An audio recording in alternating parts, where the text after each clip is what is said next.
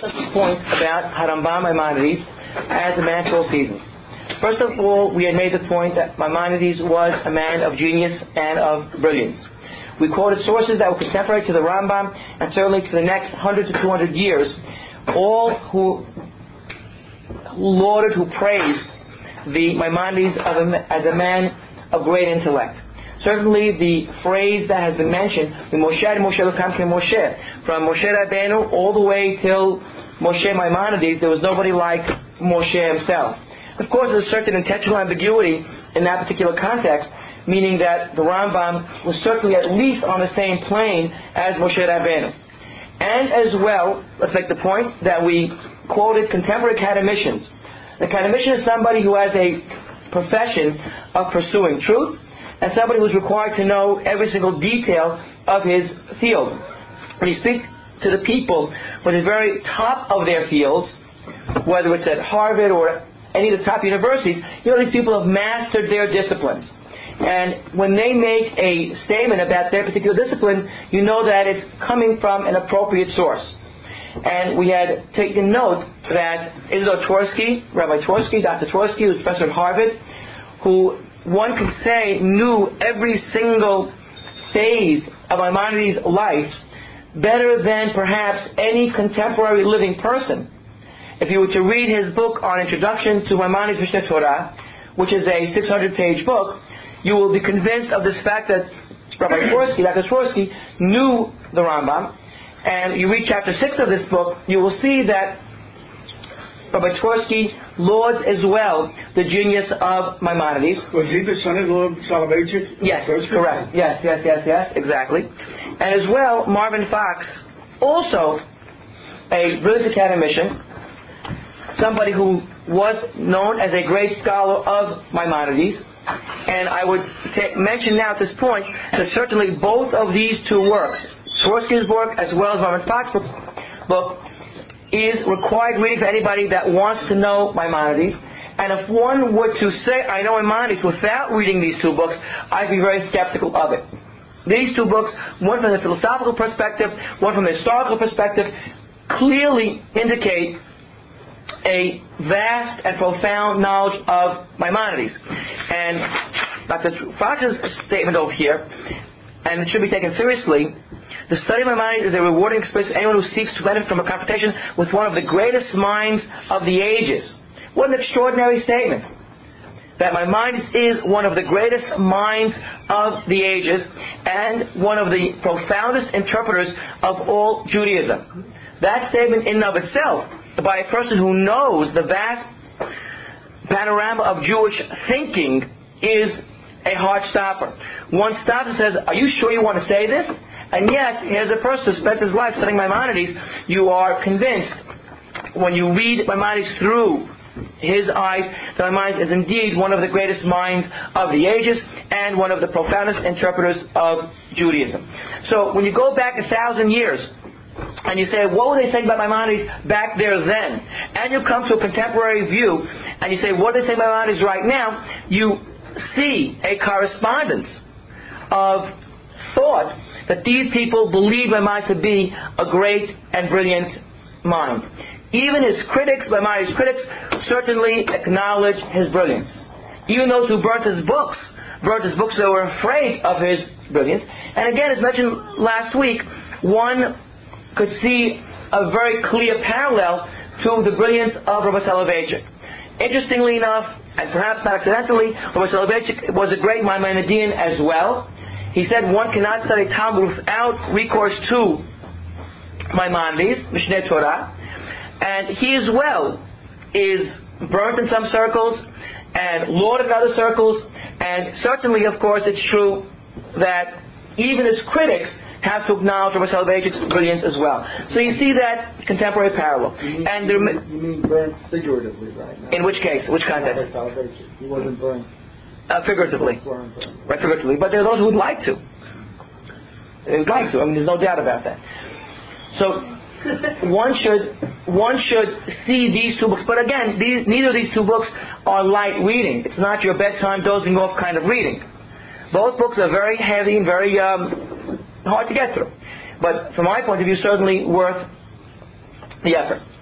So point number one is that Maimonides is a serious mind who has to be taken seriously. Point number one. This brilliance expressed itself in my mind as a Talmud, Talmudist, as a Baal Halacha. Here's a man who had taken the hundreds of thousands of details, hundreds of thousands of details of Jewish law and analyze them, conceptualize them, and classify them into a coherent whole known as Mishneh Torah. One element. The second element would be that Harambam is somebody who was a master of his own contemporary literature of science and philosophy and saw this in confrontation with Jewish teachings and was we willing to boldly confront these new teachings and to, where necessary, reinterpret Judaism in light of modern knowledge. So too Rabbi Soloveitchik. But let's leave that as... That done before where, where they would reinterpret... Uh, before Rambam or afterwards? No, before. Saadia Gaon. Yeah, every great mind does this. I'll come to that point in a few minutes as to seeing the Rambam's unending legacy to us will be that model. Get to that point in a few minutes. But yes, great minds who cannot be restricted or are not restricted to only study of Jewish sources. Because you're a great mind, you have so what makes a great mind a great mind? What's the foremost, most important quality of a great mind? You, you tell me because you know, because you are. Put you on the spot. Curiosity. Curiosity. Well, Good. Wanting to know the unknown. Exactly. That kind of curiosity, that kind of intellectual boldness does not only stop with what you have in front of you, but it goes beyond. It's a trait of the mind. There are some people who have no curiosity whatsoever. Right? It's not only a trait of the mind, it's a trait of the. In other words, if you're reading the Bible text, you can't read it without science involved because there's a. Oh, but hundreds of thousands of millions of Jews do. But you would We're not curious. deliberately ignore it. In other words, the science is there. It's the Okay, did you, I mean, I don't know, but I, uh, yes, I would say many ignore it. ignore. Absolutely, yeah. I mean, I, I see it on every page, but you're right. Many, many will ignore it. Many will study all Jewish texts without any curiosity whatsoever. But I think it's a feature of the mind, or a feature of some element where you want to know more. Look at another perspective. Take another profession. Let's say you're a lawyer or a doctor. You may want to master that field, right? And you may become a fantastic physician or lawyer. Now, it's a certain trait of mind that's able to master the details of that particular profession. You become a great surgeon. But some of the great surgeons that I know are very naive when it comes to Judaism, simplistic, and cannot, choose not to go even beyond the most simple formulation of what Judaism is all about. Simplistic. But they're great surgeons. They lack that particular feature of mind, but they're great surgeons. Or they could be great scientists. And they too as well lack that need to know other disciplines. Let's say in philosophy. They're great biologists, but they're very poor philosophers. Lack You know- Sorry? Could be, could be like a a lack of, more than a- lack of interest in that particular field. yeah, okay. But uh, yeah, but a person like Maimonides has that quality of mind who is concerned to know everything about everything. But you can't. That's another issue. It's another issue. Sorry? And then he figured it out. He figured out that That you can become a master and all those things. the Rambam did. Yeah, there's no- The Rambam did of all available knowledge. Today you may not be able to. I, I for one, was fascinated by knowledge in, in general, and specifically about Jewish philosophy.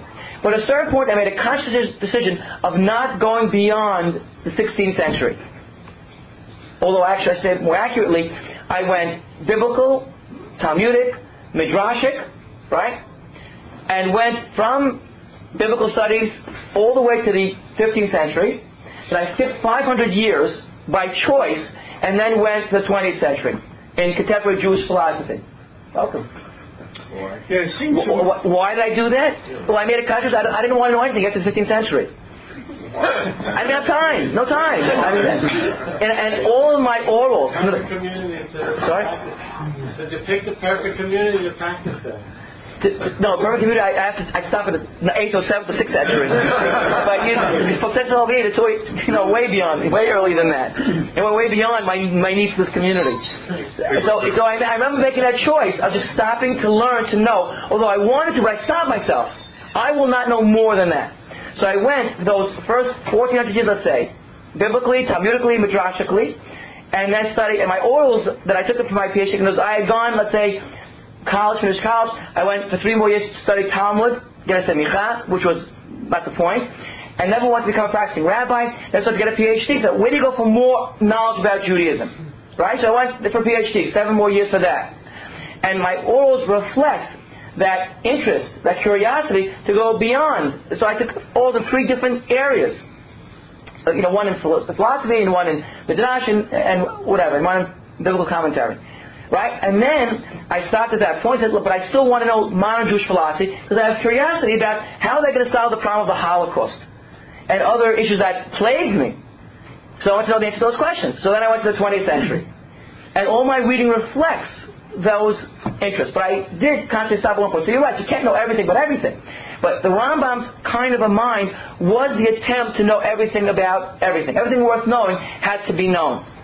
From whatever source, as we'll see in a few minutes. There's, there seems to be a mystery about where the Rambam picked up all his knowledge about Aristotle. Where and when? Uh, is there anything? Yeah, everything. Information about that? Yeah, absolutely. Where, was it in northern Spain or was it? Uh, no, no, in northern Africa or was it? Probably in Spain, his early years. Early Spain. years? Yeah, in his early years in Spain. But as he went along, he was a kind of mind that always absorbed from its environment. He always absorbed. He always was thinking, always learning. Sorry? You said when because we didn't really know the teachers, right? So we, we know the Ri Migash, we know the Rif. I mean, that's in, in a certain uh, uh, intellectual sense. He didn't know the Rif himself, but he, he learned from those. Those, those were his rabbinic teachers. We don't know who his philosophical teachers are. That he read. He just read widely. So whatever, and many of the tracts were translated from the Greek to Arabic, and he of course knew Arabic. So he learned as he went along. You have to. know Greek and Arabic. No, Arabic, no Greek. Only Arabic. Right. Okay, so this He, he wrote in Arabic, didn't he? in some of his works. Oh, okay. Because that was the lingua franca. The Rambam wanted to teach, as we'll see as we go along, the common man as well as the intellectual. And we'll see that in a few minutes. And Arabic was the language of communication. It means that today, if you're concerned about this issue, you write in English. You don't write in, even Hebrew perhaps, because most Jews can't read Hebrew today. Most Jews can't read Hebrew. Most Jews can read English. Right? So even intellectual Israelis who do PhD work, they read English. But most Americans can't read Hebrew well, so you should write in English. But, but in the world of Torah, that is not true because all of the writings throughout the ages that have survived Hebrew. have become Right. part of our Correct. Cultural, our absolutely correct. They Aramaic. They used the language of the time. Yeah, in some They cases. went on. They went on. Yeah, but Ricky's right that the Rambam's works may have been lost if they remained only in Arabic were never translated into Hebrew. So that, but that would have been irrelevant to the period of the Rambam's time. So this, this is something that has to be pursued as we go along. Okay, good. So now, this brings the person as a Talmudist, as a person who had analyzed and classified and conceptualized hundred thousands of halakha into Mishneh Torah. Point number one. As well, his brilliance expressed itself in a mastery of contemporary literature of science and philosophy, and confronting this knowledge against Judaism and reinterpreting in light of this knowledge. That sort of is, when we say, is the guide to the perplexed. What's Moreh Nevuchim about? It's about a person, we skipped over it last time because we lost, because we had another time. Nevuchim is for somebody who's mastered Torah literature and has mastered contemporary science and philosophy and now sees a contradiction between these two. So what does one do at that point? What do you do at that point? You have problems. You, you are perplexed. So Rambam attempted to attempted to understand Torah knowledge in light of the contemporary science and philosophy, and the result is Moreh Nevuchim. It's one which takes science and philosophy seriously, takes, of course, Torah study seriously, and you're perplexed, so now you have to read his book to reinterpret, where necessary, Judaism in light of science and philosophy. Now, one can, as we'll come to in a, few moments, can easily see the parallels to contemporary thinking. We'll come to that. So here you have somebody who has mastered Torah, mastered the truths of Greek wisdom, has a confrontation, has an intellectual crisis, and the Rambam attempts to guide you through that intellectual crisis. Right? Good. Maimonides was a brilliant mind.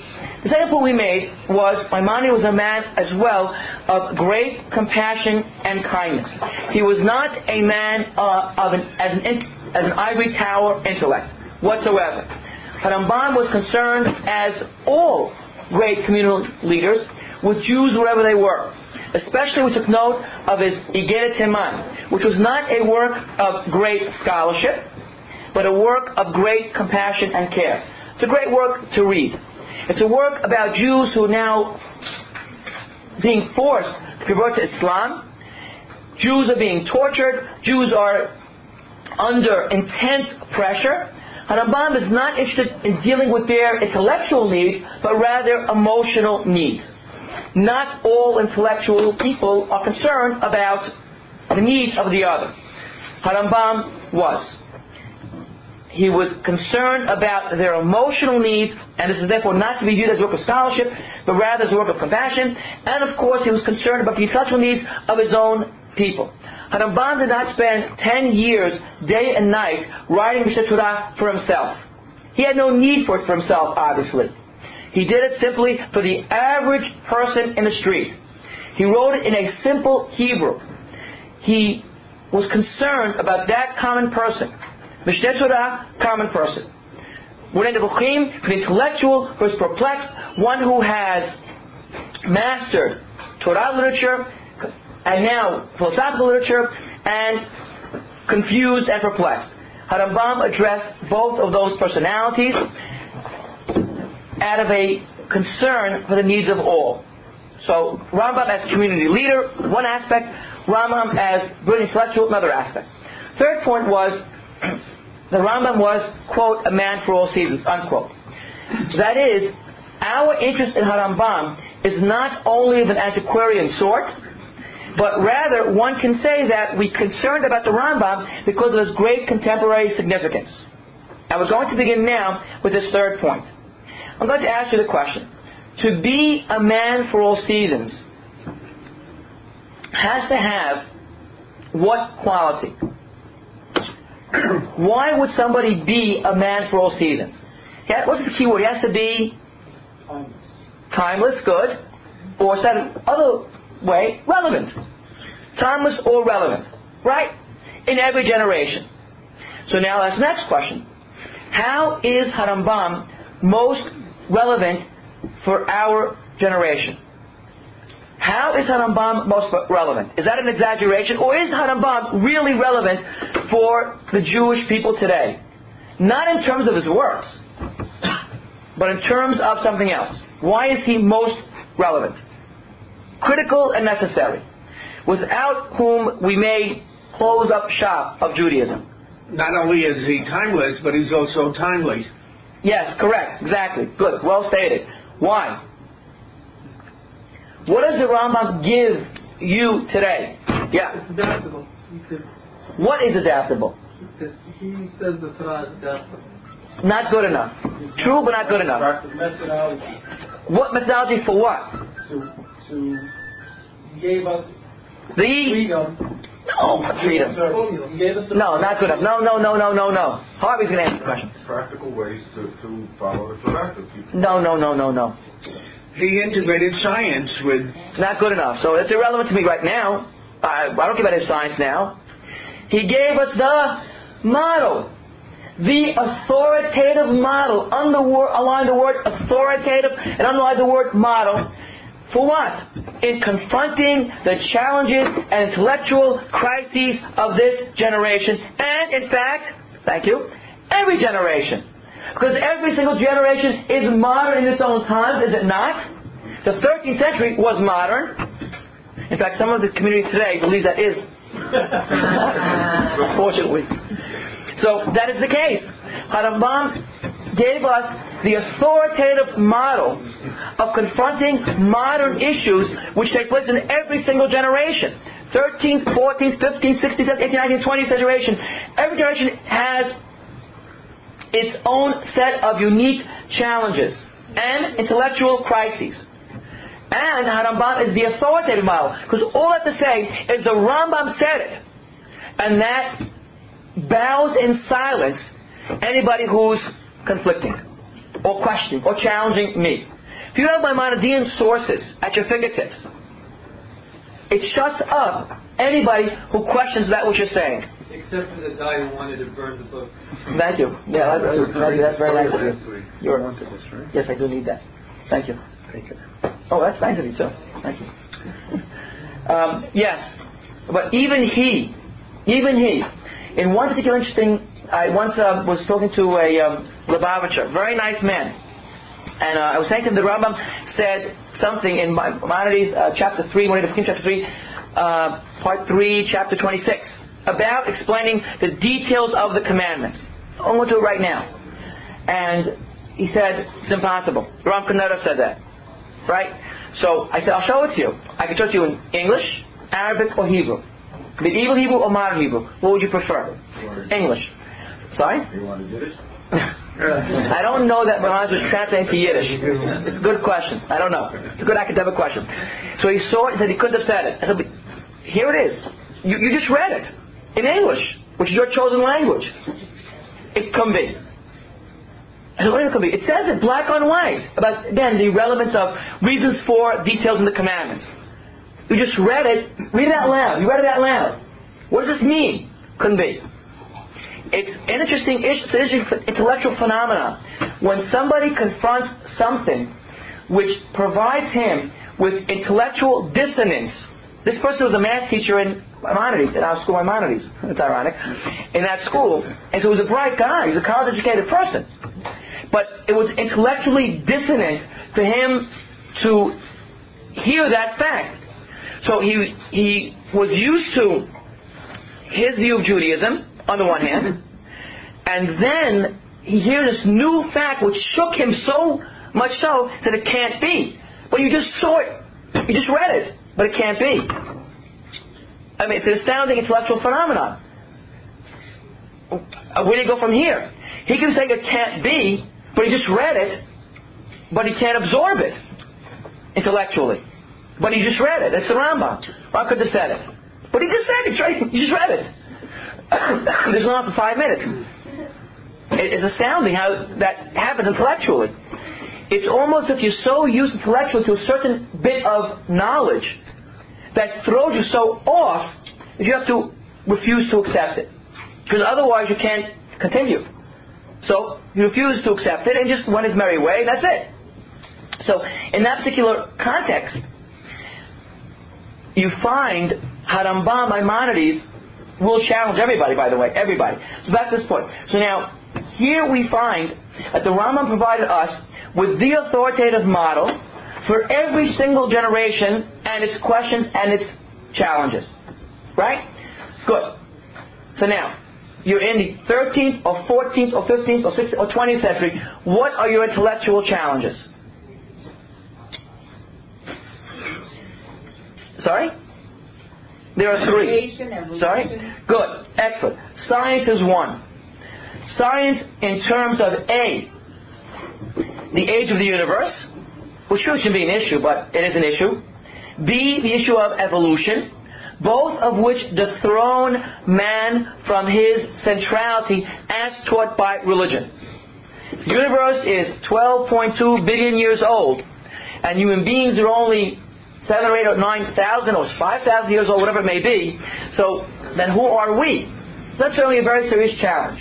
Along with the notion of the heliocentric universe, all of that which we've spoken about other, on other occasions, that's a challenge to the religious world view.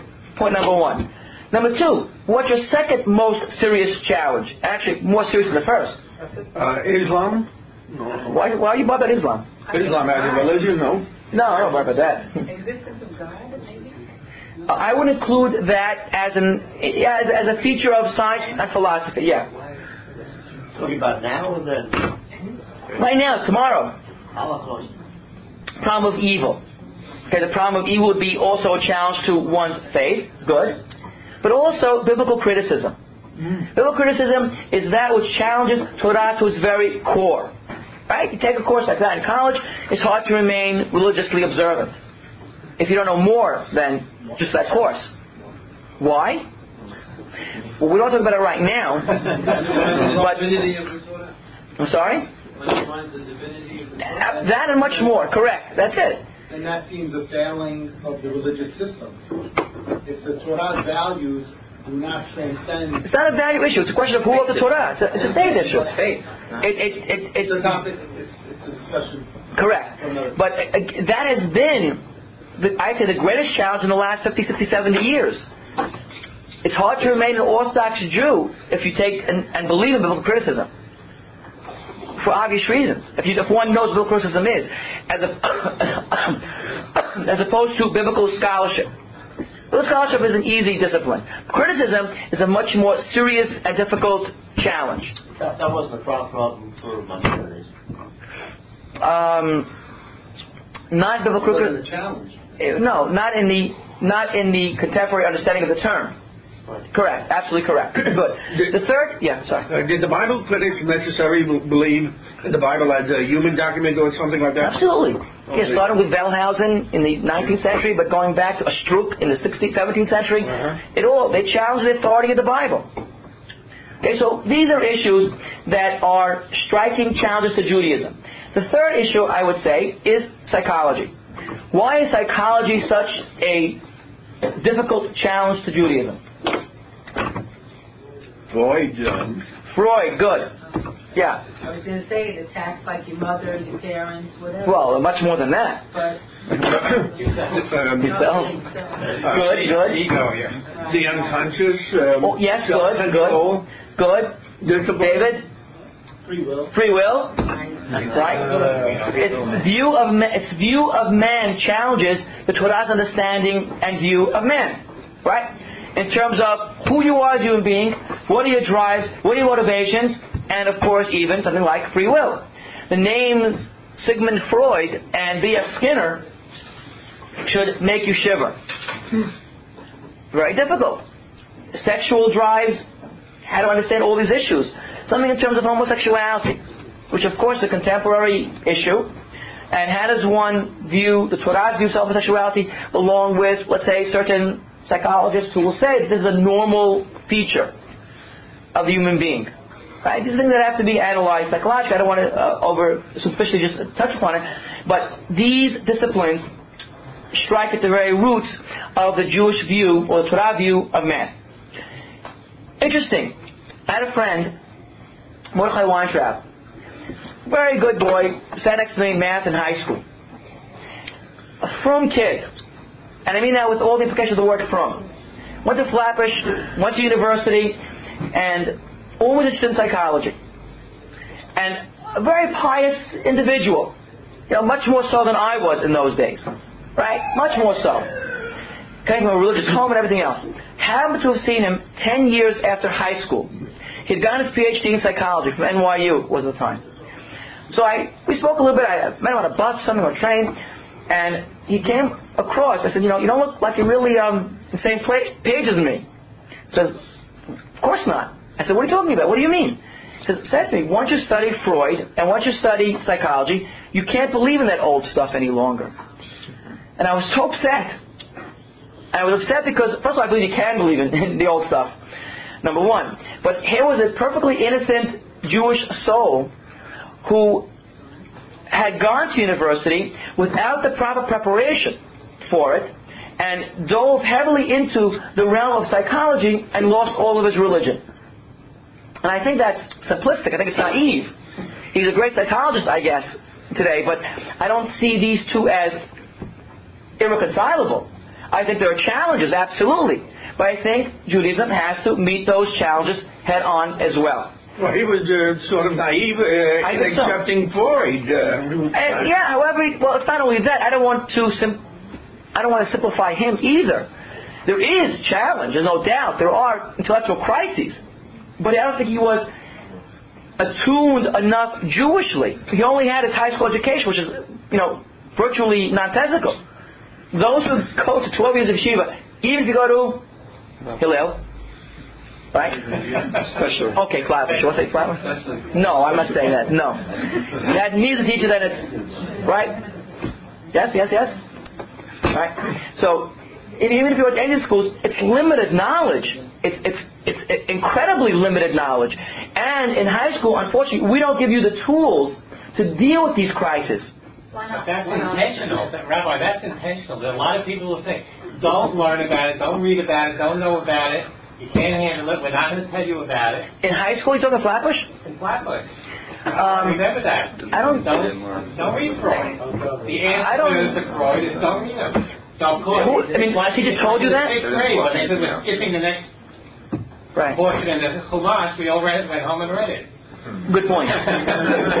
not all of us. Some of us were good students. We just skipped it. Uh, It's an interesting point. I don't know what particular teacher said that. You know, I say the opposite. I engage. I want you to engage right now when, I, when I'm here to handle with you. And my lasting message to all my students is that, yeah, you can do anything you want. You can study and read anything you want, but come back with your questions. Come back with your questions. Challenge me.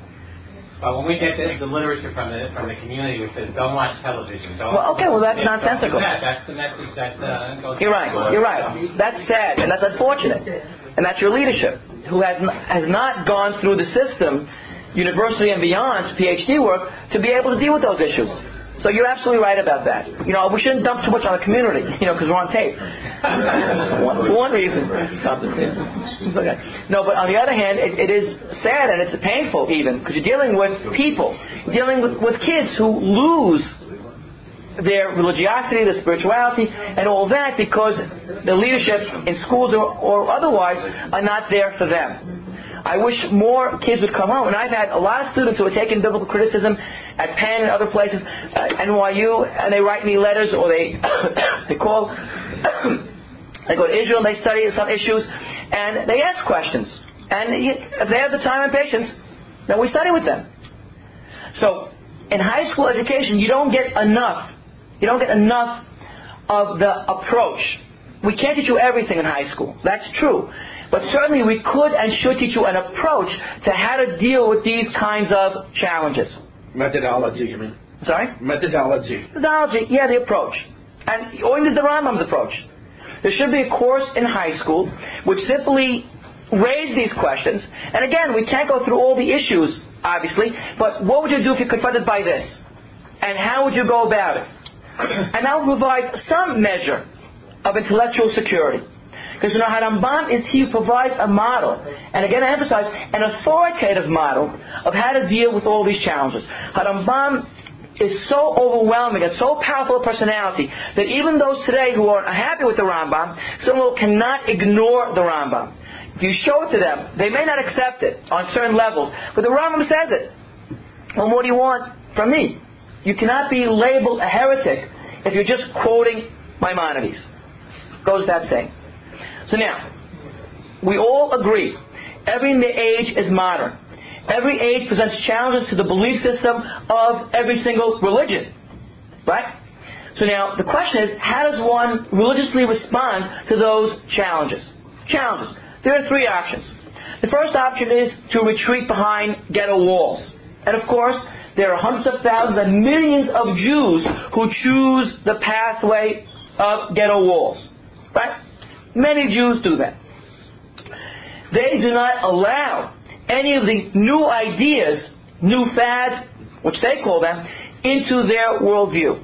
They would say it's all, quote, trace, Hadash Sumei Torah, whatever's new is prohibited, and simply close the door, throw away the key from all of these new ideas. Science, religion, just throw it out. Don't allow it to bother you. Right? What's the downside to that approach? Is there a downside? Yeah, what okay, what would it be? Ignorance. No growth. Bliss. What's wrong with ignorance? There's no growth. Uh, narrow, Okay, no growth, good. narrow-mindedness. Yes, No absolutely. openness. Good. What is but that's so what? They can't survive. They can't No- no the broad challenges that, that the modern Right. is going to question them with. No challenge. And they will get exposed. Sorry? They are. Okay, good, good, okay, good. Good. They will be exposed. hold on one second, I'll come back to yes, sorry? It, it sometimes seems, and I'm not pointing at any particular ones, but these people. You always do. well, we won't name them. That that by keeping people sheltered like this, they can then exercise a lot more control over their lives. Right, okay, good, but Their leaders, Right. you know. absolutely true. Okay, good, but so what? Yeah? Also, I think the, historically Jews are always at this high, higher level of society. But if you're going to generalize yourself and, and make yourself ignorant, okay, good. So you're not the Jewish way, really. well, for some Jews it is. But you're saying, look at it practically first of all. Practically, if you're not up to the modern age, you're not going to remain for very long on any level of society. I, I mean, It's a matter of survival. Number one. Number two, also, you're going to miss out on the benefits of modern of the modern world. What benefits? Of the scientific benefits, let's say. Of the technological benefits, let's say, of the computer research into Jewish topics. Right? You want those medical benefits. So today, even those who get ghettoize themselves still will not treat themselves medically, talmudically, right? They, they have to know that medical information. They say, we don't believe in modern science. So who do you go to when you're ill? You don't go to a witch doctor. You don't go to the Rambam. You don't go to Talmud. You go to a regular doctor. Right? So it does, it is going to filter in at one point or other, number one. Even in terms of computer research. Let's say you're a posek. And a posek often deals with life and death issues. Correct? Obviously. No question. Posek deals with life and death issues and issues that can affect your quality of life. Let's say you're a posek and somebody comes to you with an infertility question. Right? And let's say your exposure to infertility issues is only, let's say you read 10 books of Sakhalakha on it and they all forbid it. Right? They don't know beyond those books. So you may have to live life without ever having a child. Let's something like in vitro fertilization. If you're a posek and you are narrow-minded or limited, you don't go beyond, and someone comes to you to that question, right? They, let's say, you want to use a donor sperm. You have a low sperm count, can't conceive, so you go to the rabbi. Rabbi says, absolutely forbidden. So you'll never have a child. As opposed to, let's say, a posek who may be more knowledgeable or more aware, says, no, you can use a donor sperm. Right? So now your whole life is changed. You have your children.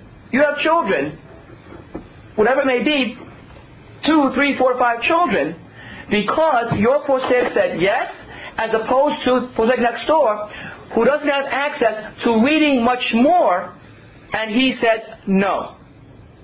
That's the implication. So if you're a posek today, and let's say uh, you know somebody who's a mamzer, right? So the first thing you, you should do is go to a posek who knows how to use a computer, who knows how to use the body line She'elot u'Teshuvot, and you want to find every means of trying to rectify that person who's a mamzer, which means the child of incestuous relationship. If you don't rectify, he can never marry a Jewish person. His whole life has changed. So imagine that scenario. So if you're going to go to a posek, go to somebody who knows everything.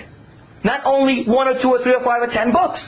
Nowadays, a posek who knows computers is able to reference thousands upon thousands upon thousands of She'elot u'Teshuvot. Hundreds of thousands of She'elot u'Teshuvot. That could change your quality of life.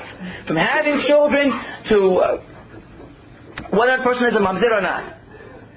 That's the benefits of modern technology. Now, if your posek says, no, I can't deal with this, I don't want to use it, I don't want to learn computers now, I'm too old or whatever I won't use them as a posek, it's irresponsible. Or, or he may know somebody who knows how to use a computer. Okay, that's fine. But yeah, he has to know how to formulate the question. Right? David, sorry. When I listen to those examples, Oh, there are multiple examples. no, no, but I mean, just those examples in, in extrapolating, they seem to under in the process that you're talking about, the one who would go further. There's an underlying, there could be an underlying ethos that's involved.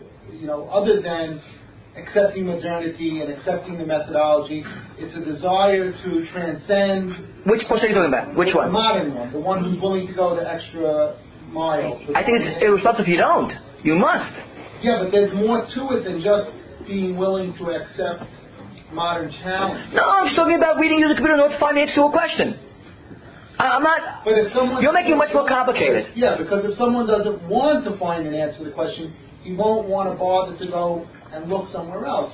It's only those who would want to. It's a, you know, you see what I'm getting? Is like a, I see it as a, a question of uh, of an ethic that someone has in their approach to halakha. Okay, but you're going way beyond what I'm talking about. You're absolutely right. But you're going way beyond. I'm simply making a very simple statement. Technological advances as a rabbinic personality gives you access to, to all this fantastic literature. If you don't engage in modern technology because it's modern, right? Because it's modern. You don't want to use a computer to decide a question. I'm saying you're responsible because you could change the quality of a person's life in terms of having children, and all it means is pressing a button, right? So you mean that even almost from almost to say from a quote unquote halachic point of view, it's a responsibility of the of the person to be as up to date as possible.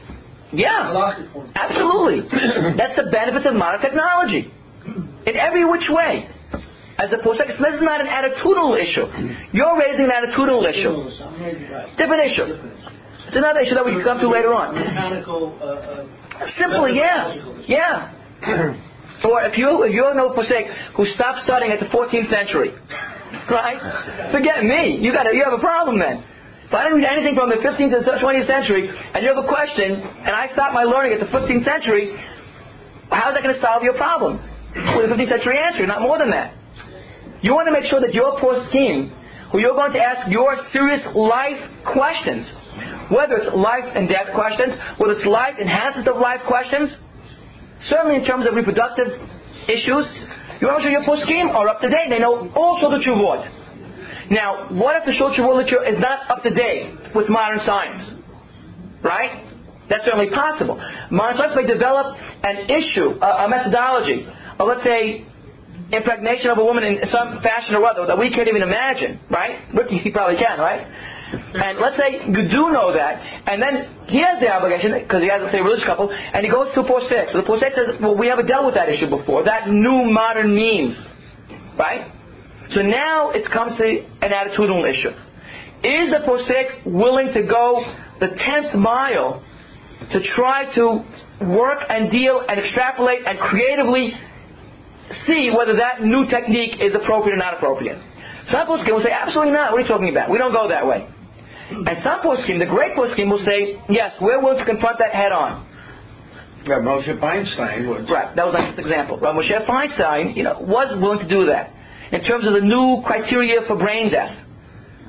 Rav Moshe Feinstein was up there with the neurologists for weeks on end trying to understand what was the new 1980s in that period of time, new criteria for brain death. Right? And he worked with Rabbi Tendler and others who knew biology and knew science and they came to their conclusion, what conclusions. Yeah, sorry. He was first. I, I always had. Sorry. But he's older. I always had the um, the sense that we, when you went to a rabbi, you were kind of also looking at their lineage. That it was linear. Where, where did he What? go to school? Who was his rabbi? Who taught him? Which community is he from? Is he a Lubavitch? Is he a Satmar? Is he a you know Yeah. uh, that, that White Hat? Blah blah blah blah blah blah. Did he go to Lakewood? Did he do this? And now you're suggesting that you could forsake wherever you could find the right answer for that particular question. It's, it's, fine, it's, it's sort of um, uh, it's, a little opportunistic. For the person asking the question, No, for the for the for the posek. The Oh, the posek posek. is I learned this way. This is how I learned to understand this Torah. This is how I learned to this. I went to Yeshiva University. I went to Lakewood. No, I went here. I went there. everybody should, should transcend their institutions. If you're a great posek, you transcend your institutions. So in other words, it's not where you went. I mean, But how do you keep your philosophy if you can just click? I mean, you go on the internet, you can find any. you are the posek. The posek. The posek has to have intellectual integrity, Okay. and it's a search for truth, and he has to go beyond what he learned, his institution, and his, even his body of knowledge, and he tries to ultimately get to the true answer. So it's not simply it's a click, but it's you're searching for truth, and you're aware of the entire system and where that search of truth fits into the entire system. In other words, if you have a question, right? As it's a really bizarre question, nobody dealt with except one posek in the 17th century dealt with that particular question. Whatever it may be.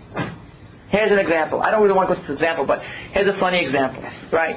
Historically, in the 18th century, a non-Jewish woman falls in love with a Jewish person, right? And she converts to marry this person. And the rabbi is doing the wedding, and he finds out that this man is a Kohen. Kohen cannot marry a convert. Right? So now this rabbi stops the wedding and he runs away. Now you have a whole town of people very angry, Jews and non-Jews. Mainly the non-Jews are angry at you, right? So you go to Posek Hador, right? And he is able to, he solves this problem by allowing this Kohen, though it's against the Torah, to marry this convert. For whatever his reasons were. Right? Now, let's say now, now we're in the 21st century. Let's say a Rabbi X has the same question. Right? In other words, it's the same situation. Gentile woman converts and wants to marry, happens to be a Kohen. Right? So now, or most rabbis will say, no, you can't, too bad. Despite Hilul Hashem, despite whatever the rationale is, you cannot do so. But let's say you're a rabbi who knows how to use a computer, and you type in the right words, and you find this one posek. Am I allowed to rely on this one great posek for that in that context? What do you think? Yes. He has, if the, if the cases are parallel enough. Explaining why he. No, you could explain. No, you could explain it. Who, the, No, the, the Posek, did he explain why he allowed it to happen? yeah, yeah, absolutely. No. No, no, no, no. Posek of responsibility. This is God's law. No one says, just do it. These are very serious people over here about very serious issues. So they, they would not just say, just do it. Right? So they did it for serious, So there was a reasoning. yeah, whatever it was. Right. So do I have the right to rely on that? The answer is yes. Although now comes to your philosophy of Psak Halacha. Some rabbis will say, no, I will only use the weighing scale system. How many said no? How many said yes? And I will follow the majority, the weight. Right? Others, Rabbi Soloveitchik one, would say, I'm going to look for truth.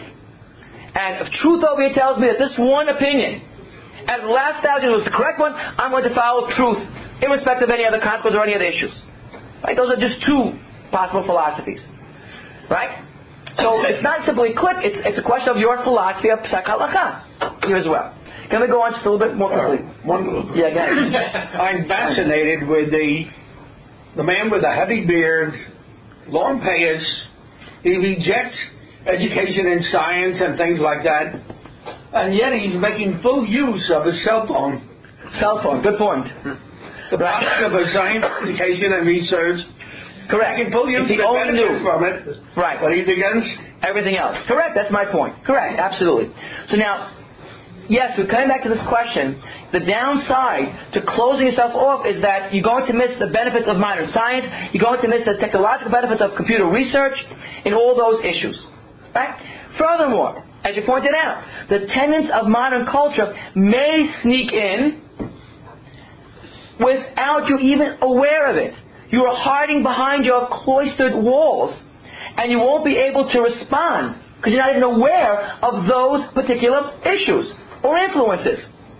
So you may be influenced by these modern norms without even being cognizant of those influences whatsoever, obviously, because you're not even aware what's out there.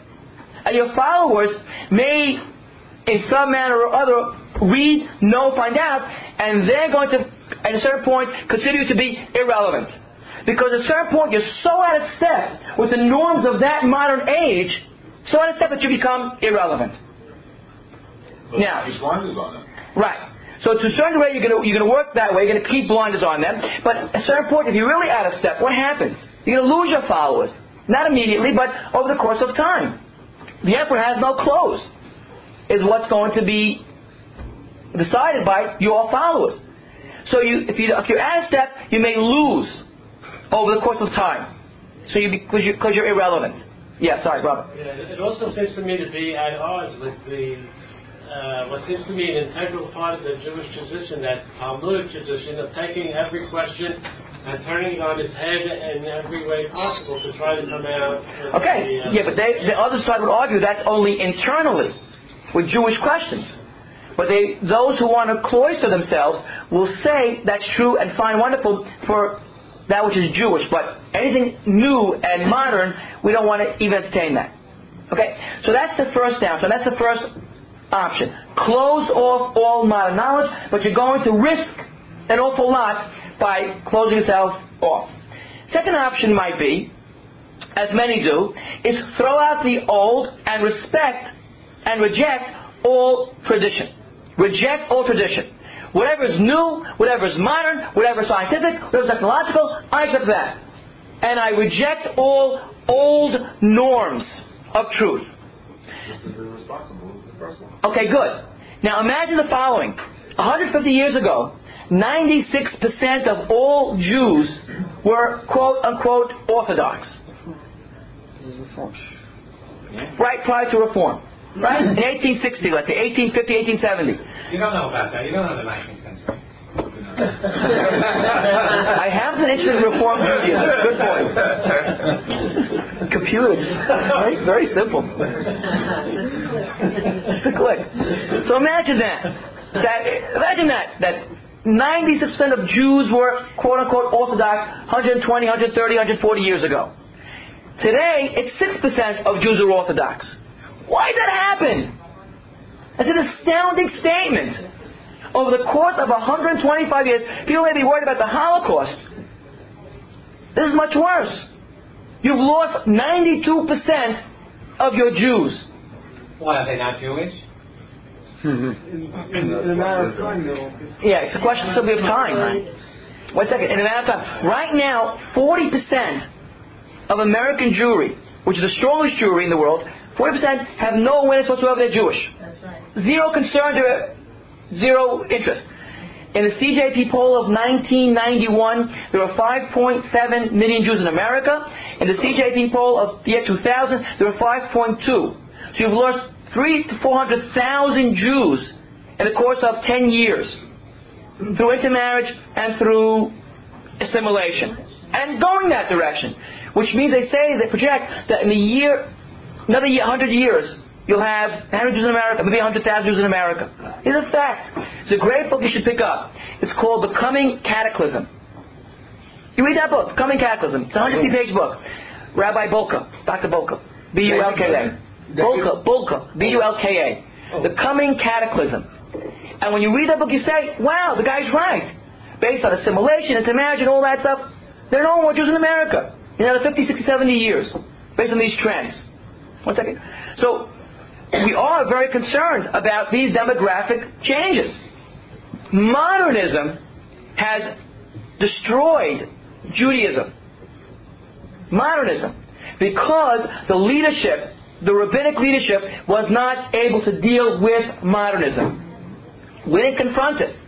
We said, in the words of the Khatam Sofer, Hadash Asur Min HaTorah. Whatever's new is Asur. Keep it out. Don't go to America, he said in Europe.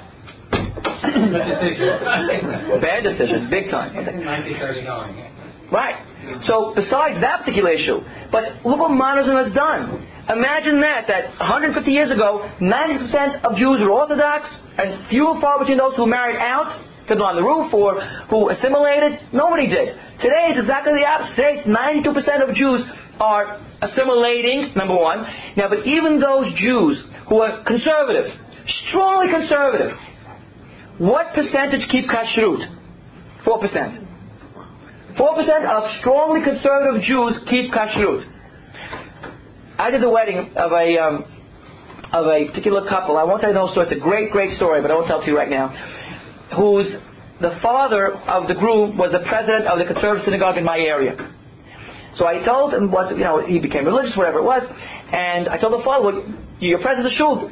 How can I never see you? You to be able to go to shul, to the conservative shul. So I play golf on Saturdays. Mm. I said, one second, you're the president, you can't play golf, you gotta go to shul. He says, he said to me, Rabbi, my choice is golf or shul or presidency. You know what's going to win? so don't give me that choice. So I'm not going to miss my golf game. That's the president of the conservative shul. Their rabbis are the ones who are complaining that nobody's concerned. Front page Jewish Week this week is an article about conservative Judaism. Is it viable? That's conservative Judaism. Forget about Reform Judaism. They're coming back to tradition because they're losing all their people. So there is concern about how committed are those conservative Reform Jews. Although, thank God they're Jewish, you're right. But the next question is, 50 years from now, where are we at? It's a very serious question. Yeah, David. Isn't, there a paradox in what you a paradox. right now? The conservative movement and the reform movement, maybe the reform movement is too extreme, but let's say the conservative movement accepted the challenge of modernity. They were Orthodox Jews who accepted Correct. tried to Good. tried to um, Right. accommodate Right. modernity, and it's a failure. So, I mean, the paradox is maybe that the only way to do it is to cloister yourself. No, because I think they went, they drew the line too close to modernity. I think YU did a great job in really producing leadership for the 21st century. I think YU's model of Rabbi Soloveitchik and all that is the real answer. Modern orthodoxy is the real answer. Is that is that continuing today though? Yeah, yeah, I think so. Yeah, I think I think they have to be in what we'll call dialectical tension with you know the right wing world as well. The right wing world also has provides us with with other things that we can learn from. Right wing world. It's not a very easy thing to do. That's the problem. You're right. I, I don't want to feel right. That's the biggest problem. I agree with you, but still in all, and this is again, I don't want to pursue this right now, but the question is how to draw the line, where to draw the line. That's something that we could, discuss. Okay, so let's go on. So the problem here, as Harvey pointed out, is that your second option was to throw out the old, reject old tradition, and of course, then you've lost the best of what human beings have thought over the last 2,000 years. Be aware, all knowledge within a context. You need to know that context to properly evaluate the new wisdom. If you throw out the old, all the accumulated wisdom of all the ages, you're going to see a skewed view of the new information and new, new knowledge. So if one were to either build cloistered walls and reject, reject modernism, or if one were to do the opposite and reject all tradition and only engage in that which is modern, both of these are imbalances. One needs to know the wisdom of the ages in order to provide perspective and a certain kind of intellectual stability. So that second option, which many have chosen, will also ultimately not succeed. Even a new scientific fact has to be seen in the context of the development of science to appreciate, to understand. One cannot reject all the old and simply adopt that which is new. Otherwise, your new is skewed. Good.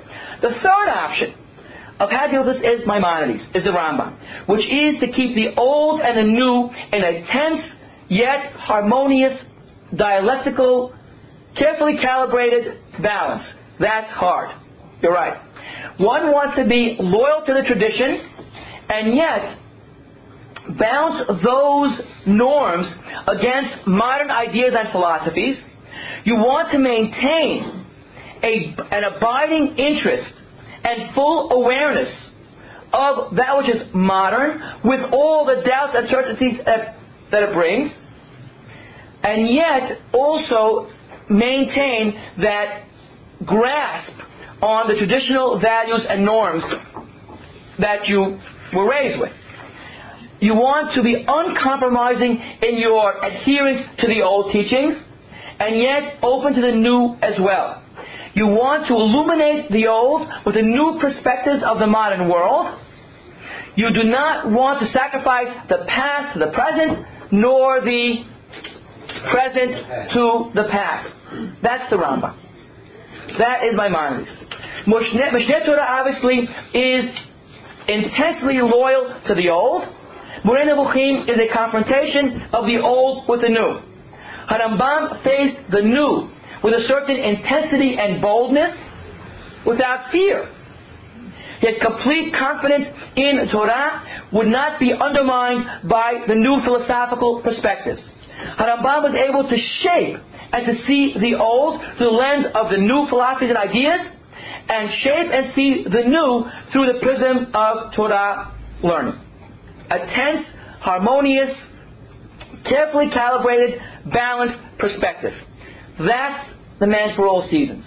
That's what Harambam accomplished.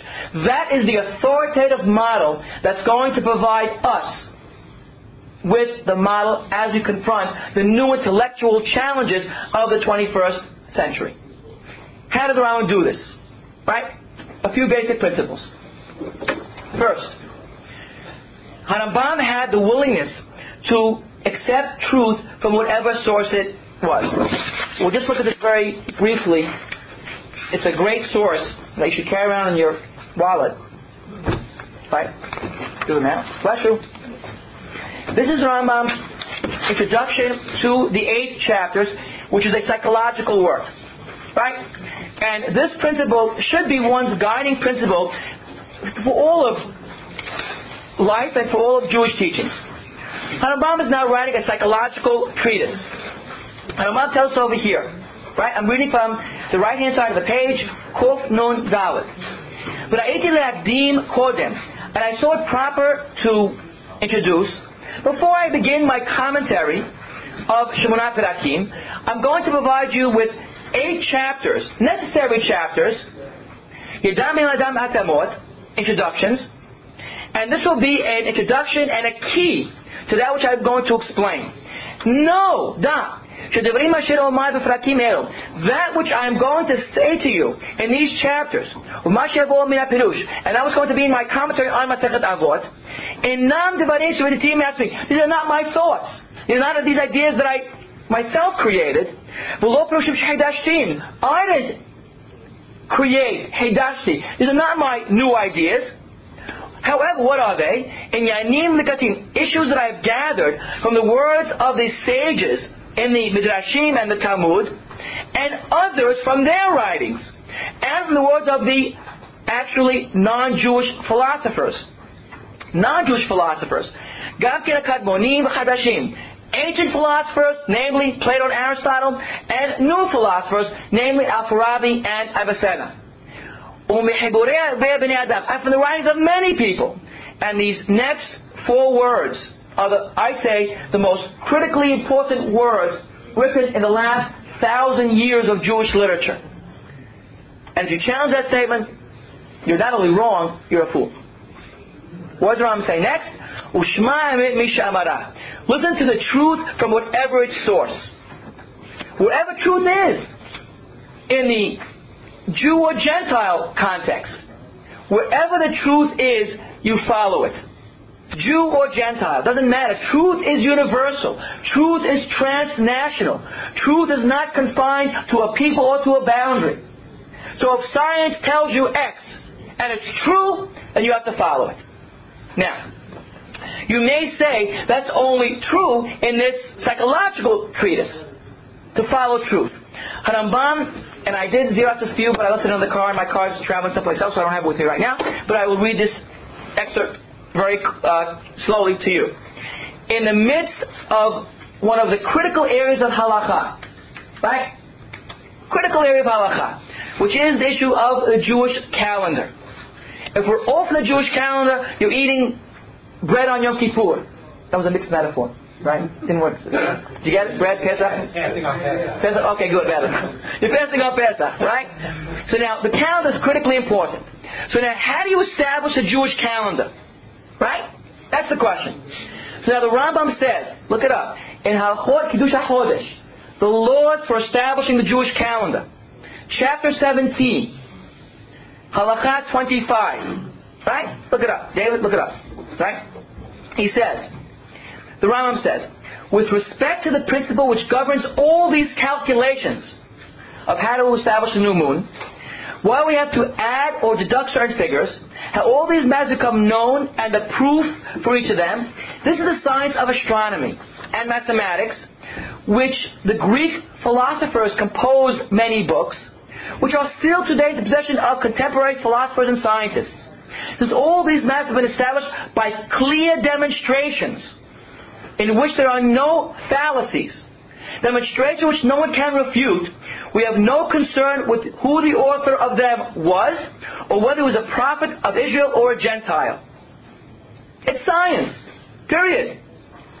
For in the case of any claim whose principles have been exposed to our scrutiny, and whose truth has been established by sound proofs, in which there is no fallacy, we rely on the person who has set it forth, or taught it only to the extent that his claim has been unequivocally demonstrated, and its principles stand up to our scrutiny. What is he saying over here? Halachically, establish halakha based on non-Jewish sources. So now, Any source. any source. That's what he's saying. Any source. Correct. Sorry? Any true source. True source. How do I get the truth? You weren't here last week, so you missed it. So you're going to be in the dark forever. tell you the truth, I don't know. That's a good admission. So therefore you, you've begun to know that you don't know. Last week we established that one can establish truth by virtue of reason, logic. Rambam was willing to risk everything on his ability to know the truth, based on reason and logic. So now Rambam is saying, okay, we're going to establish this halacha based on demonstrated proofs, Jew or Gentile. Right? So this is an obvious point. Right? Now, where do I go with this?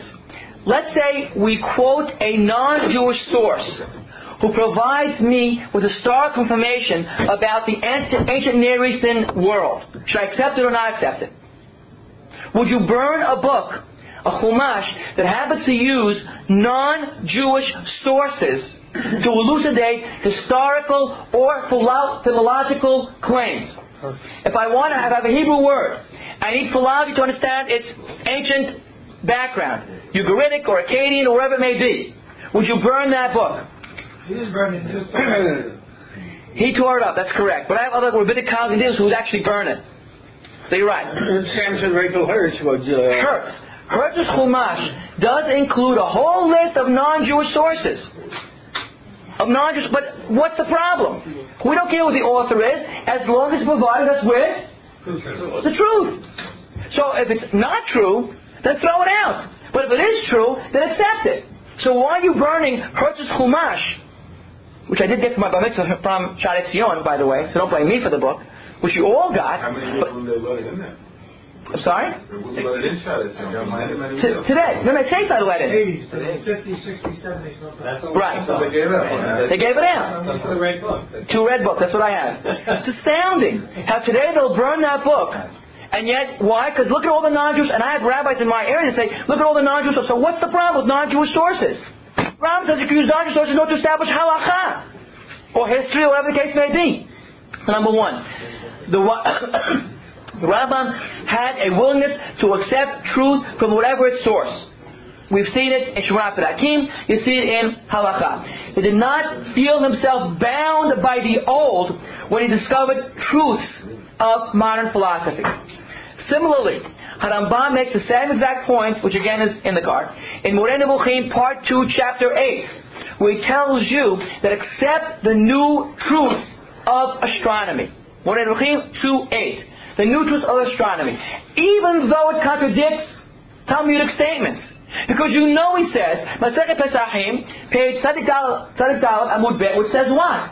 Where the rabbis themselves admitted not knowing what the Greek philosophers knew about astronomy. The Greeks were right and we are wrong. So the rabbis themselves admitted to not knowing certain astronomical facts, and therefore the Rambam says, accept the truth from wherever it comes. 2.8 in Moreh Nevuchim as well. And whereas the Rambam came to the conclusion, virtually alone in the entire Middle Ages, as to the fallaciousness of astrology as opposed to astronomy, he rejects all astrological claims, right? Even though the Talmud itself, the venerated Talmud, says you must believe in astrology. The Rambam says, no, don't listen to that. He has an entire letter on astrology. It's um is to I think I have a copy.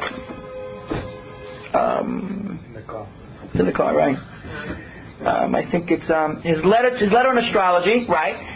His letter on astrology, which talks about that that though the Talmud says it, we can reject it because it's false. Right? His letter on astrology. So in all these areas, Harambam is the authoritative model as a man for all seasons in giving us a approach to whatever challenges you're going to have, whatever they may be.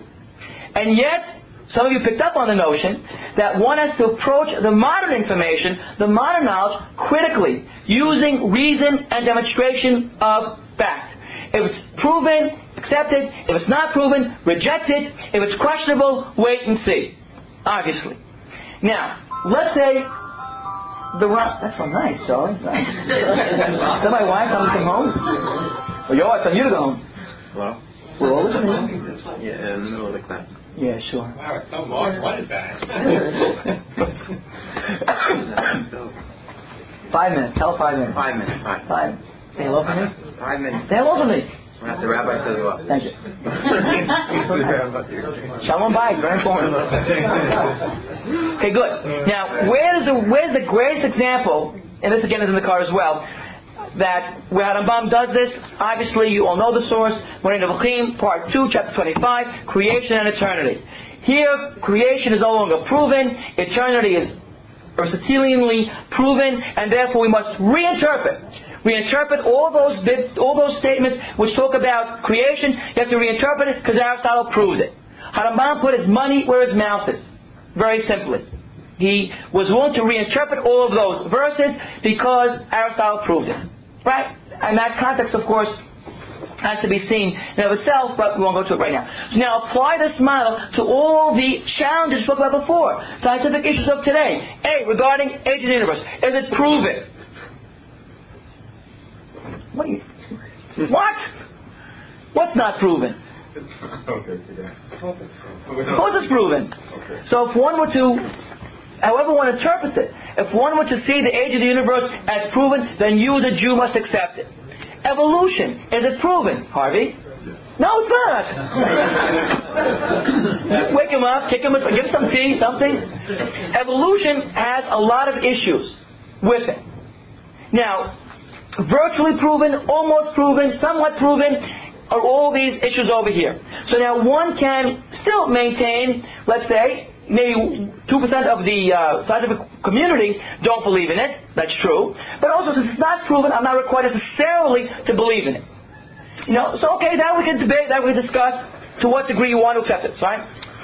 The issue, I think, is not whether evolution is proven or not proven. It's whether a person accepts the attempt of human beings to try to understand Good. this, this process of the differentiation of animals and, and human beings. Okay, good. So, So that's the conflict.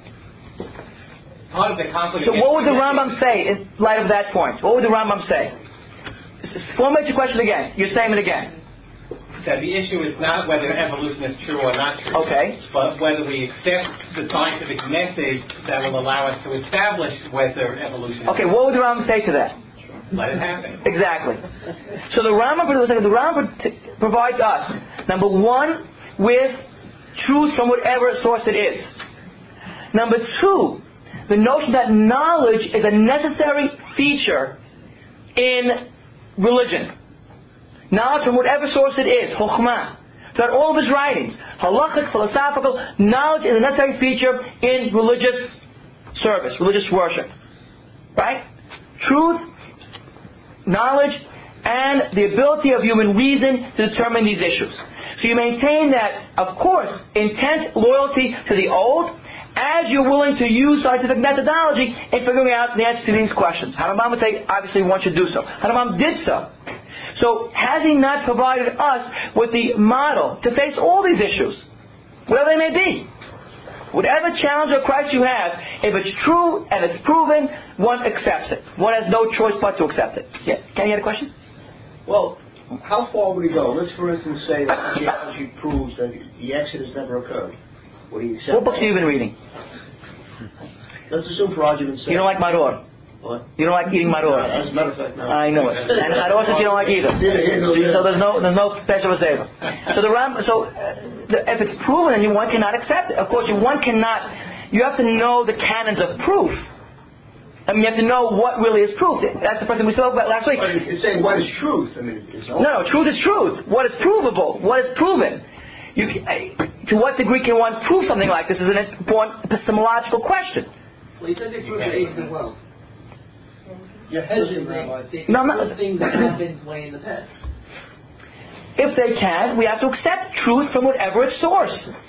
But you see, you're willing to and reinterpret whatever I have to reinterpret. Here, just here, you're willing to accept that they've proved the age of the world, but you're not willing to accept that they've proved uh, evolution. Uh, whatever the scientific community says about it. I'm, I'm, I'm quoting scientists. I did it two, you know, three, four weeks ago, whatever it was. Whatever the scientific, whatever the, excuse me, The point that I'm trying to make is that it's not as simple as it, as you, as make it, as it appears. make it more complex. Yeah, see if I No, because it, it's difficult to understand. I mean, if, if, if, no, but you're, if you're saying to me that they proved the age of the world, and I don't know whether even scientists have said that. I mean, if the a billion years here, a billion years there, they proved the age of the world. Oh, I don't- It's come down to an exact year as to how how. No, but I- It was more than 5,000 years. That's what, that's what I mean. That's what I mean by proving. But so, I mean, they, they, to the same extent, they proved evolution. I think there's enough scientific proof. Agreed. Uh, I agree. uh, There's a preponderance, but they haven't absolutely Agreed. proved evolution. I agree. don't think any scientist uh, would say that evolution has been proven. Yeah, we, yeah, we agree. I disagree with you there, but I- We agree. I, I'm not disagreeing with you. I mean, the point is that uh, uh, It doesn't shake me. Doesn't rock. This doesn't rock. This doesn't. This is fine. If, uh, if evolution has been to whatever degree it's proven, I'm going to accept it. It seems to me that Maimonides can be seen as a heretic. Now, that's not a radical statement. Many have said that, Uh, because if, if, if, if he's, if he's, but it is Maimonides. He is the Rambam. I. So you're throwing out all of Jewish, the last thousand of Jewish literature. if what he's saying, is the ultimate goal is truth. The truth shows that principles in the Bible are not, uh, that what's said in the Bible is not true. What gets it concrete? Or what if, if you if you don't if we disproved creation, We discussed a couple of weeks ago that there is no scientific proof that the Exodus occurred. That archaeology the fact that we, we haven't proved that it did occur does not mean that it did not necessarily not occur. Well, That's not proof. You're basing it solely upon faith. No, no, no, no. No, the fact that yeah, yeah, hold on. The absence of evidence is not proof. Evidence of the Obviously, uh, what is the, that? in an absence of evidence, that means it didn't happen. No. So, uh, but if there were to be no proof, I, I, again, how do you prove that? We have to know the canons of proof. There's canons of historical proof, right? You get the best historians and archaeologists, you get them in the room together, and they may say it didn't happen. Well, how do you prove it? Something didn't happen. So there is some degree of, of evidence it didn't happen, but it's not absolute. You can't prove it absolutely. I'm not required to reinterpret if it's not proven absolutely. Creation, if it were proven to not have happened, as Aristotle maintained in his day, then I have to reinterpret all of Bereshit. Exodus is certainly less, is less powerful than creation. Right? So the Rambam is that model. Truth from whatever its source. The value of knowledge in coming to halakha conclusions as well as general issues. That's the Rambam. So he's the authoritative model of confronting these crises. Okay, yeah? Uh, Is there instances where he's proven, he's gone through his logic, Maimonides, and gotten to a certain result based on absolute proof or absolute logic, and then we know today that it's incorrect? depends on how you define some of your terms. For example, the Rambam believed that he proved God's existence. Right? Now, based on cosmological proofs, which is based on Aristotelian science. So now, we may reject Aristotelian science, right? And we may reject the Rambam's quote unquote proofs for this. And certainly since Kant, most philosophers have not accepted the cosmological or ontological proofs of God's existence. Although in the last 20 years, 30 years, 40 years, philosophers have come back to certain proofs, in quotes, for God's existence. So it depends on how you define certain terms. But I'm not concerned with the Rambam's truth, in quotes. I'm concerned with the Rambam as a model for me to follow and try to solve life's new challenges. But if they have practical implications, then the Rambam's proofs that he thought he had proved We're wrong. later on. Good, and I could live with that. And I could live with that. That's the point. That's a good point. The interesting rabbinic statement, right? On the pasuk of Shemot Yud Bet pasuk Aleph. Hor zeh lechem rosh chodashim. Yishanu lechem lechodshei hashana. Right? What word there is bizarre? Should I say it again? More slowly? Zeh lechem. Hebrew comes up fast in English sometimes. Ha'ozeh lachem rosh chodashim. Yisharhu lachem lechodshei hashana. Which word is out of place? Lachem. Ha'ozeh lachem rosh chodashim. What does the Gemara say on lachem? Lachem, this is the whole Jewish calendar issue. Lachem afilu shogegin. Even if you made a mistake in determining when the calendar is, and therefore you're going to be eating on Yom Kippur, God accepts it.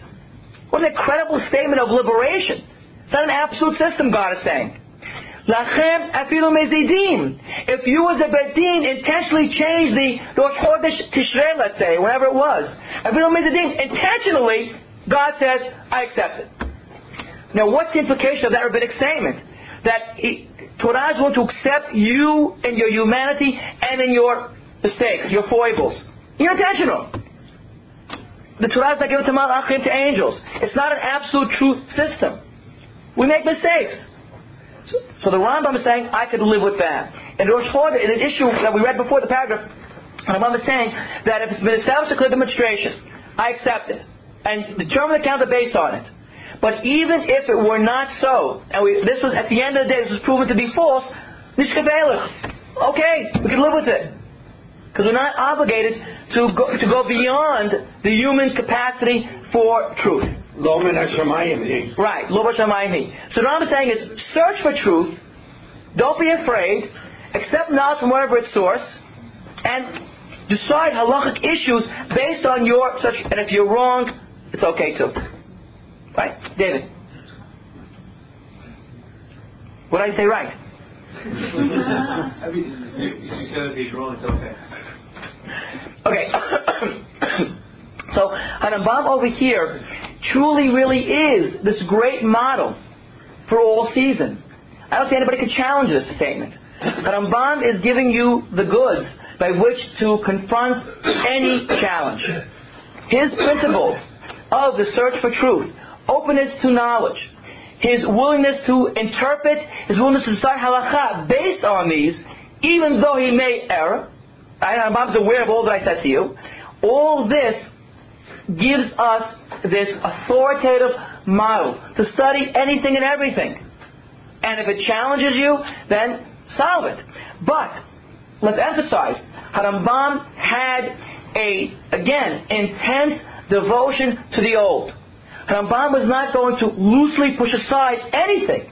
Harambam was a rabbinic Jew, first and foremost and all the other knowledge and all the other issues that he had thought about all played, one would say, second fiddle to his intense devotion to Judaism. So now Kenny's point was, what if you proved Rambam Judaism untrue? So what do you mean by that? So Kenny means by that, we proved there was no Har Sinai. Then what do we do? So the question is, can you prove that? What would Rambam say? I mean, so Rambam knew that point. Rambam saying that you cannot prove there was no Har Sinai. You can't prove a negative in the past. Right? You can't prove that. So Rambam knew the canons of proof. His first word was. I'm sorry? We could be mistaken on that thought. What thought? That you can't prove the non-existence of Har Sinai. Okay, so in the last thousand years, nobody figured out how to prove a negative. A thousand Right. somebody might. Okay, so the Ram- Rambam will be able to deal with that issue at that point. The Rambam is saying that I have confidence enough in Judaism that that's not going to throw me. At this point, that's not going to throw me. Any questions? Yeah, we pretty clear about this? Yeah. Yeah. First, uh, just a quick. Who, who is the um, who wrote the commentary in this page? Uh, Rabinowitz. Rambam, Rambam. It's a, it's a wonderful series. It's a good commentary. It's a good contemporary uh, footnotes. Uh, yeah, I looked at some of them and, and I enjoy them. My second question is, the main question is, we, we berated before the conservative and the reform. That's, a, too far. that's too strong of a term. They're going too far into modernity. yeah. That they carry it too far, they don't follow the and everything like that. But everything that you said since that indicates that they're, they were onto something that was important, which was to emphasize the flexibility and the honesty of Judaism to accept the modern world as evidence was presented. And I, I am having trouble trying to see how that solution is worse. They weren't loyal enough to, tradi- to, to tradition. But who's going to Within certain that? guidelines, within certain guidelines. right? Yeah, the guidelines would be critical. Their leadership. How, how do you define that? Okay, again, their leadership went too far. And a, a good example of that, I'd say, would be the Reform Movement's patrilineal decision in the, in, in the 1980s Passing down uh, Judaism. through the father. So now you have a lot of non-Jewish kids running around the name Goldstein. I mean, hundreds of thousands of Jews named Goldstein, and they're not Jewish because the mother wasn't Jewish. They changed 2,000 years of halachic precedent. How dare they? Changing 2,000 years of halachic precedent because you decide in 1983 patrilineal decision? You can't do that. Well, I'm not. I'm not Defending it, thank defending God. them. But my understanding is the decision was that since we had um, irrefutable proof now, we, we had the ability to prove beyond a doubt the the, um, the fatherhood of a child. Who said it was a question of fatherhood? That was the, the reason. Why? Who said that was the reason? What is the reason? If, the, if the argument is that the only way you can tell, Who said that was the argument? well, that seems to be the argument. Not at all. To the contrary. Look at Masechet Yevamot. Go back, go back to the Talmudic sources, where we do discuss the question of how we determine who is a Jew, right? And traditionally, for the next 2,000 years, who was determined by the mother. Who said that the reason was because we couldn't know who the father Seems to be was? the most obvious reason. But that may not be the Talmudic reason. What is the reason? We're not going to go into it right now. But the, that's another topic. No. Worse than the Sopranos. We got to know what's going to happen. Oh, is that back on? the point is that science has, made it now that you know who the parents Who said that's the reason Talmudically? Halacha has determined that the motherhood determines the status of the child. We don't know. The Talmud does not say to us. In Masechet Yevamot, we're talking to Mem Zayin, Mem Chet, does not talk to us about that, that it's because we don't know who the father is. Now we have 2,000 years of Talmudic halachic tradition which says we determine Judaism by the mother. Correct? Fine, just because a law has been on the books for 2,000 years doesn't necessarily mean that it's smart, that it was made right the first time. And I'm not saying that precedent doesn't have its value. But the fact that it's 2,000 years old, Loyalty- you can't say to me that well, it's 2,000 Yes. years, therefore it's No, so that's no, that's the problem. The, and I, maybe I didn't emphasize enough. The Rambam is saying that you have to accept the halachic system and tradition as it is. Harambam remains intensely loyal to the principles of Judaism, of Torah, of the Talmudic commentary on it, unless they make a statement. Let's be very clear about, let's say, something that was absolutely false. Let's say they said med- medically. Let's say they said the statement, most babies are born breech, right? Which is not true today. It wasn't true then either, right? Then they made a statement. Now we know for scientific fact that it's not the case. Whatever their reason. So we, we reject that type of statement based on tr- a true analysis, scientifically, of the facts, right? So now, that's one type of a statement. However, if the Talmud says Judaism is determined by motherhood, then we accept it because that's the principle. Similar to, is kosher eating for your health? Reform movement said yes. So once trichinosis and trich- uh, the trichinoworm were discovered, we can now eat pork. So the Rambam would never accept something like that. Nobody said, who said that eating kosher is healthier? But that's from the Bible. That's from the Torah. What about the, the matrilineal? It's Talmudic. It's Talmudic. The Talmudic. So at the very minimum, it's Talmudic, I would say. And doesn't he say that you have to understand the reasoning behind the law? Yes, good, excellent. However, he also says in Moreh Nevuchim, Part 3 introduction, which you were not aware of, that even if we don't know the reasoning, throughout Mishneh Torah, we should come back to this, throughout Mishneh Torah, he will interpose reasons, Tamei Mitzvot. And the most intensive part of Moreh Nevuchim, Part 3, 26 through 49, is all about Tamei Mitzvot. But he says to you as well, if you don't know the reason, don't jettison the law that would be missing that tenth balance. Assuming that I know I know the reason, and because it doesn't make sense, doesn't make sense to me, I'm not going to follow this law. No. I'm saying that you have to make you make the Rambam is a traditional loyal Jew. He's maintaining his halachic persona throughout everything. It does not come under the purview of You've go home already. it's probably my wife this time. She wants to go home too. So the Rambam is again intensely loyal to his tradition, and he's not going to jettison that which he thinks might be may not be a reason. He tells us at the very beginning of his discussion of time and Mitzvot, only that which is a scientific question or otherwise would he would he reject as astrology, something like this. But halachically, whatever's in the halachic system, which is Torah and Talmud, he's going to accept. Even if it doesn't make any sense, and even if it doesn't reason. It dep- we need we need not to make hasty generalizations. So we need to, we need to specify. I'm just saying. I mean, you I, I don't know what what- what do you mean by any sense. well, I mean, you, I don't. You can pick out a particular law that doesn't seem to make any sense. He would not reject that. Shah may, may or may not make any sense. Parah Adumah. Paraduma. He would never reject something like that. So where's his loyalty to, to, to looking for truth and looking for reason? Just Truth is truth is not necessarily what you think is rational at this point in time. He's not going to again jettison Parah Adumah or any of the hokim. He had a very good sense of this. He knew all this, and he was not willing to jettison any of the hokim, any of these so-called non-rational laws, because it didn't make sense to him. What did make sense to him? He's not willing to do that at this point, at his point in time. Now, if you're saying you want to go beyond that and say, no, I'm willing to put the entire Jewish tradition of Torah and Talmud under the scrutiny of 21st century science and reason, as let's say the Reform movement has done, then that would, then you've gone beyond the boundaries of my Maimonidean approach to things. Yes, one second. Yeah, Robert was waiting. Well, if the Torah Baal Peh is, uh, the way I understand it, is divinely inspired. In quotes, put that. Okay, well, that's an important consideration because, in other words, now, if something, uh, let's say, like you mentioned, astronomy is in the Talmud, in other words, Astrology. astrology, uh, I'm sorry, astrology uh, is in the Talmud. In other words, it's having it both ways. It's divinely inspired, but yet if there's something wrong, it's, it's No, so, well, A, you would want to look at how does the Rambam understand that statement, divinely inspired Talmud? Where do we see that in the Talmud itself? Did any of the rabbis of the Talmud say that? I'm not sure where you got that idea from. So I, it is around, but I don't know, you know, how authoritative that notion is. Would the Rambam accept that statement? I mean, I've heard that Rashi is also divinely inspired. Mm-hmm. Yeah, but Rashi himself says I don't know certain things.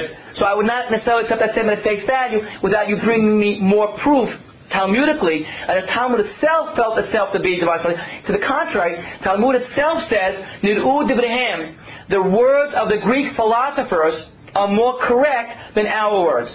Right? We just mentioned that point. In, in astrolo- astronomical issues. So it obviously does not see itself. To the contrary, in Metzia, where it says Lo Bashamayim He, that very famous incident, it's saying it's not divinely inspired. The law is in the hands of humans to shape and fashion. The source, uh, Torah, is divinely inspired, but certainly not the words of the rabbis. So I'm not, you have to prove that statement further before we address it. But you just said when we were talking about maternal and paternal uh, uh, tracking. That's the. If the Maharaj says it, then we have to accept it. Then when it comes Not because it's divinely inspired necessarily. Have to Uh, so- sorry? No, because astrology is proven false. Not proven. Astrology was viewed by the Rambam as being proven false. Okay, let's look at it from the Rambam. So he said it's proven false. You, you may still believe in astrology. That's fine with me. proven. This is another negative. The, no, the Rambam, the Rambam's point is that astrology has been proven false. Therefore, anytime you say that, that effect are not to be taken at, at face value. Correct. But that's very different than saying that the Talmud says Judaism is determined by mother. Right? That's not a scientific fact or not a fact. It's, it's a statement to be taken. Not necessarily because it's divinely inspired, because it's part of a system that has to be accepted in order to define you who you are. Unless you want to go beyond the boundaries of his system, which we can call Orthodox Judaism in a certain sense, in a, defined in a certain sense, and that's Reform and Conservative Judaism. So, or certainly Reform Judaism. They're willing to do what Kenny's willing to do. We take every statement, Torah or Talmud, and we're willing to, if we don't like it, we're throwing it out. Mamzer. They don't like Mamzer. They're throwing it out. We're not willing to say that. that. I, I think that what they're saying is we. Who, Reform Jews? We can understand reform, and I'm not speaking for them. I think that they probably are saying the rationale of having the uh, lineage follow through the mother was quite understandable, but in order to expand the, the network of Jews, we can accept today that we can follow the Father because we know that we can definitely. Okay, so they're assuming that By rationale. logic- By that logic, maybe if you have one neighbor that's a Jew, then you're a Jew also. I mean, Yeah, exactly. The network. Yeah, we can't. Work. They're saying exactly. We're not going to expand the network based on their need to attract more Jews. Rabbi, could you be saying that if the Gemara says, the Gemara basically says that the uh, religion is decided by, by the mother. If on the other hand it says it is decided by the mother because we have no proof, we can never figure out if the father was involved, or which father was involved, then you can say it can be proven false. But what they're saying right now is the rule of the game. Exactly. That's what I said. Right. Correct. Back to neutrality. Right. Okay. Last question because I have to run. It's really getting late. I'm not feeling that great. Yeah. Um, maybe the test to know if uh, to draw the line is we have we have their failure. We have the reform movement's failure to look Good at. point. Maybe we can use again, like you suggested, Maimonides as a model, and the psychological understanding of, of korbanot, the reason for korbanot. That you can only take people so far in one in a step at a time, in a stepwise fashion. Maybe to ask us to go from matrilineal descent to matrilineal descent in one fell swoop is too much for us to take all at one time, and maybe ultimately there will be a place for matrilineal descent. You see. But it's just maybe it's just too hard for us to jump. Perhaps I, I- I don't think I think the type of statement has to go back to the Talmudic source of it. But you, you see, in the, Mish- even in in, uh, in poskim, that there is this this uh, willing, you know, this need to uh, anchor itself in the tradition and yet still progress and move forward. Mhm. So while they'll say, you know, this is we're really basing it on the, the halakha that exists, it, it is really an advancement. It's almost just like paying lip service to it. Who the posek? In, in, in certain poskim, Haste generalization. Okay. You need specifics. I, I don't have a specific in mind. I've, I've heard examples. I can't deal with your vague statements. you have to tell me what- something specific. I'm not sure what you mean by lip service. I take the question off the table. Good. Time to go home. Uh, quick one. Yes. Uh, Philip. Reform claimed that before Mount Sinai, patrilineality prevailed. Is that true? Before Mount Sinai, the Reform claim that patrilineality prevailed, that it went according to the Father. Is that true? It's, stu- it's it's taking the, the Torah, taking the Bible. What does the Bible say about this particular issue? Well, we know. I know, It- but it's, it's sort of it's, it's too loose. Again, it's, it's a David type of a statement. Well, I mean, I'm talking about their claim. I'm talking about It- their it's, it's dealing with it, it apples and oranges. In other words, the Bible. Who is Jewish by virtue of the Bible? We don't have enough information. Uh, yeah. Take the Torah, pre-Sinai. Take uh, Abraham, Isaac, and Jacob. Their wives were, let's say, pagans. I mean, they were pagans in a certain sense. So then they became part of the Abrahamic covenant, let's say. So Sarah, Rivka, where does Rivka come from? Rivka comes from the house of Lavan, right? So her children. It, it, it's, it's not dealt with in the Bible in a legal context. But the children are defined by the Father. I, I wouldn't apply that model because it's not. There's no issues, no discussion about it. So even if it were, even if it were, right, the Torah or Talmud comes along and redefines it how they want to redefine it. That's a part of the given of the system. Now, again, one if one wants to try to rationalize it as one does with health issues and say it's no longer relevant, that's a reform position. It's not in my mind a Maimonidean position. I want to leave you with this emphasis how was, again, intensely committed to Torah and Torah Shebe'al Peh. And yet he was willing to subject that to the scrutiny of reason and the search for truth from whatever its source. So now if you have an example where that modern reason and logic would overturn a Torah principle, then we have to analyze that in its own context, see how far it goes. Questions? No? Good.